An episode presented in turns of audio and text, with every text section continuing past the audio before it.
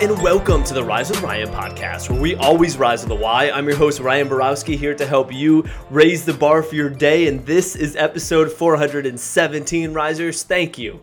Thank you for deciding to press play. Thank you for deciding to spend a few minutes to invest in your future, to get some personal development content, some strategies, some tactics, things that you can apply to your life to win. Today, we are throwing it back to 2018 before this podcast was in existence. I wrote an article on LinkedIn and it was called the Tom vs. Time Challenge. The Tom vs. Time Challenge. If you're a Pats fan, a Patriots fan, you know exactly what I'm talking about right now. There was a documentary that Facebook watched it. It was called Tom vs. Time.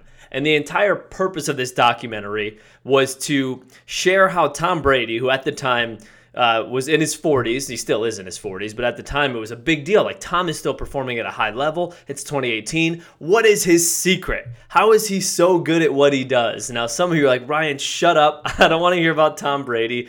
You may be a hater, but this is what I hope you, you can respect about Tom Brady. And I think this transfers across all realms of teamwork and individual performance.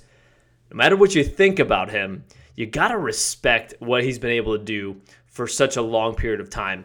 Because in a, when you're playing at something at that high of a level, you could be good for one year, you could be good for three or five years, but to be good for over a decade is absolutely crazy. I mean, you are intentionally focused on being the best every single day to be able to achieve at that level. So, what I did is I watched this and I thought, you know, this is leaving some clues for us to pick up.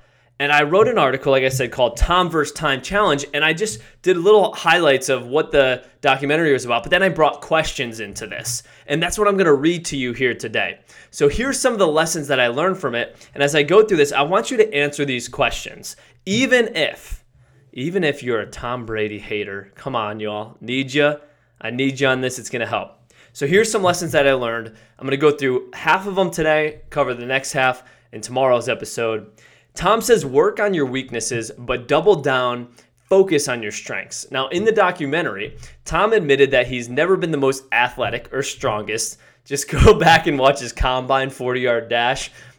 Actions speak louder than words. You just drop the mic. We know that, Tom. Not the most athletic or the strongest. Although it's interesting, and it goes back to this. I feel like he's gotten more athletic over his career, and we'll talk about how that has happened. He says, but he has always been intelligent and has great intangibles. So he still works on some of those weaknesses. He did call that out, and you could tell he's becoming more athletic. He's putting more work into his nutrition, into his workouts, but he focuses mainly on his strengths. You're never going to see him just take off and all of a sudden, you know, rush for 500 yards in a season. It's just not going to happen. But he has developed a little bit of strength in those weakness areas, but he's been dialed in on his strengths, intelligence and intangibles. So, my question for you is in whatever you're looking to achieve, do you double down on your strengths? Do you double down on your strengths? That's what Tom Brady does. The next one, he says, be a student. Always be willing to improve and be coachable. I promise you, you can't be successful in the league for over a decade if you're not willing to improve and you're not coachable. It would be easy for him to get complacent after winning multiple Super Bowls, but he always strives to be the best he can be. So I ask you this question Are you a student of the game?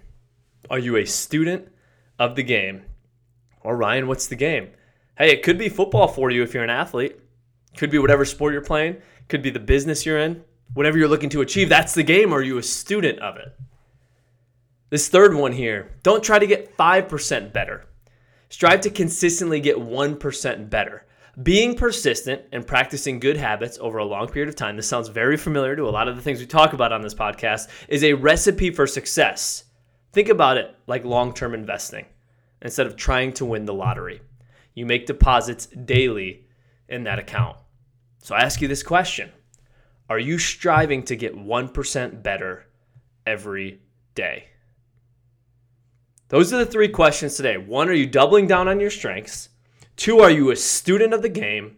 And three, are you striving to get 1% better every day? Now, we'll come back here tomorrow. We'll finish this up with some more questions for you. But I want you to really think through these here today because we know that success leaves clues. And right now, we're studying someone who's one of the most successful quarterbacks, if, not the most successful quarterback in NFL history. Risers, you got this. Rise up.